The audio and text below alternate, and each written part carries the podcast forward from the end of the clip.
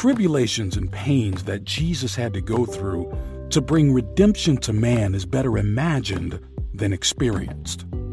The Savior, the Son of God, emptied the wrath of God upon himself. The wrath that was destined to be consumed by you and I, he took. He did all these just to satisfy the demand of justice that we were to face as a consequence of the sin nature that had condemned us to receiving the punishment that was due. Why did he have to do it? All for love. He did it just so we could have a place to dwell eternally in the presence of God, in peace and glory, rather than fire and affliction. So, why do we celebrate Easter? Or what do we celebrate at Easter? Or I think a more revealing question should be who do we celebrate at Easter? What is your idea of Easter? And what have you been celebrating it for? 5, 10, 30, or maybe even 50 years? It's all for the remembrance of the events that unfolded to the great sacrifice, the death of Christ on the cross. Well, it didn't just end at the death. What meaning would this have? No. He rose again. And this is the good news that Christ suffered, was killed, and yet rose again on the third day. This is our hope of salvation and our joy of celebrating Easter. The story or the record, if I may say, is very intriguing might just get some people believing this was just another story. But the reality of these events remains true and have not only been spoken of by the Bible, but also have been backed by historical records. These events are indisputable. Let's talk about these events again. Let them remind us of this season that we celebrate. Let us see it again from the landscape of reality and not just a story that was written. So as you listen, let the truth of this sacrifice become more conscious to you as you walk your walk of salvation in perspective. We all know the life and early beginning of Jesus, how he was truly extraordinary and supernatural beyond doubt. He did all manner of miracles as the Bible and even historical records record. He was truly the Son of the immortal God in the flesh. Now, fast forward to the time he knew that he was about to die, because the Pharisees and the leaders of the law were completely at odds with him. His ways were different. His were the ways from above, the ways of God, that were true and contrary to their ways. So these parties who were seeking a way to get Jesus eventually did. They had an inside man, Judas, who, although was a disciple of Jesus, was tempted by the devil into this regrettable act that would have its consequences not long after. Now, they were at the Last Supper, termed this because it was the last time Jesus and his disciples would sit to have supper before the death of Jesus. They were at the table having a feast that they weren't aware was going to be their last before their master would be taken from them and killed. While at the supper, some discussions came up as usual. And in fact, Jesus gave them as many clues as possible.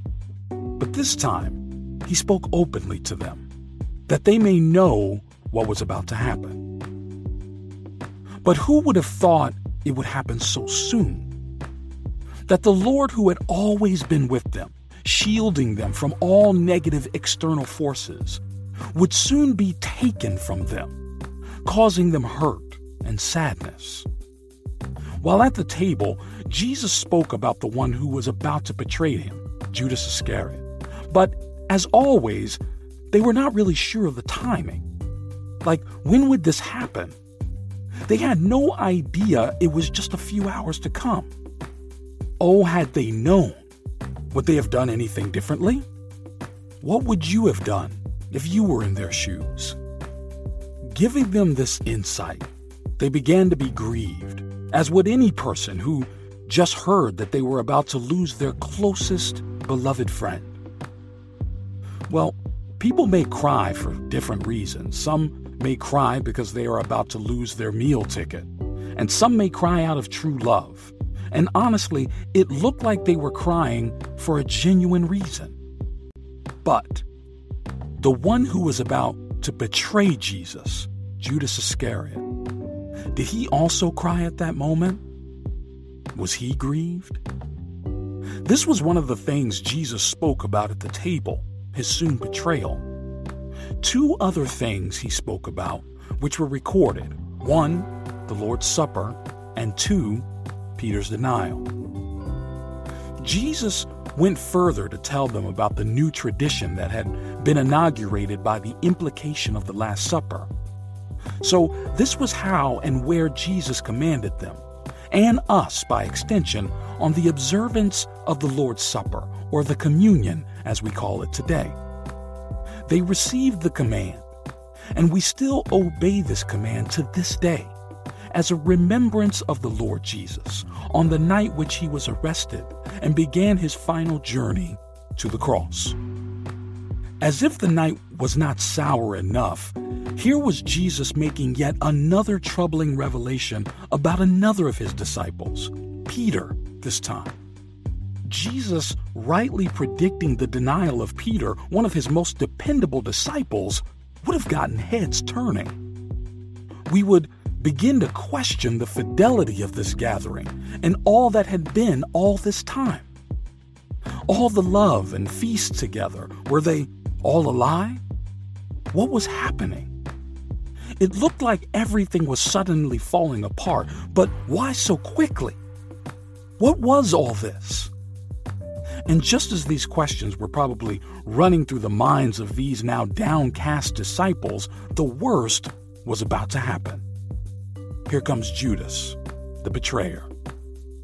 In the company of a multitude of soldiers and all manner of authority, coming as if to apprehend the most wanted man on their list, well, Jesus, he probably was.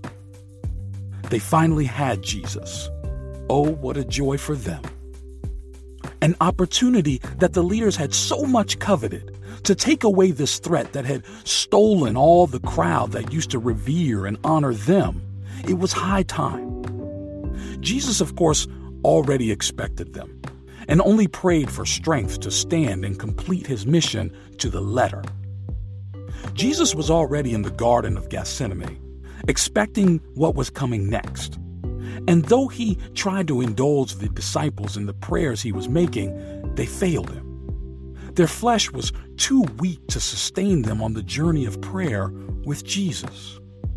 After being betrayed by Judas's kiss, he was arrested and taken straight to the courts of the high priest, who questioned Jesus for a while, seeking to know the truth of the matter. False witnesses came to try and nail a crime on Jesus, but when they were ineffective, Jesus had to implicate himself just so he could be killed and fulfill the destiny before him. It was funny that Jesus himself had to make his own death possible. He had not responded to the high priest in a manner that was surely going to get him in trouble. He probably would have been a free man again. But this was not his plan. This wasn't his planned destiny, not to escape the cross. So, Jesus implies he is the Son of God and has them vexed. So they beat him and insulted him and eventually sent him to the Roman governor Pontius Pilate. Pilate tried Jesus, and after receiving stark silence from Jesus, came to the conclusion that Jesus should be killed, just as the chief priests and the Jews were demanding. Again, here was Jesus doing something that was just what was needed to nail a crime on you successfully, not defending yourself. All these events were known to Jesus as certain to happen. It's safe to say that Jesus intentionally put himself in harm's way because here he was before Herod, who was happy to finally meet him after hearing so much about him. But Jesus would not be tempted into using this get out of jail free card. He knew just what he had to do. If it were you, what would you have done? Could you withstand the pressures that come your way just so God would be glorified? Remember, Jesus had the power to lay down his life and also pick it up. So this was a conscious decision he made. He said in John chapter 10 verse 17 through 18, Therefore, my Father loves me because I lay down my life so that I might take it again.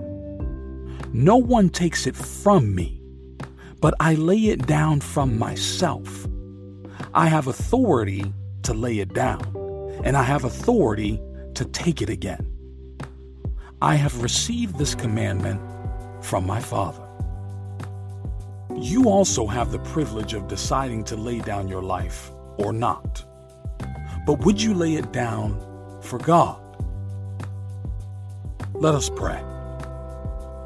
Dear Father, give me a heart like Jesus, a heart that is not afraid to obey you and do your will. Give me the power and courage to fulfill your will for my life. Help me to totally subject myself to your instructions and directions.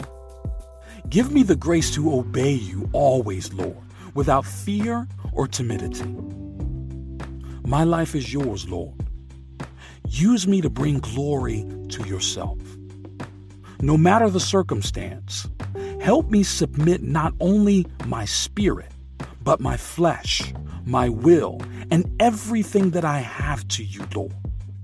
In Jesus' name, amen.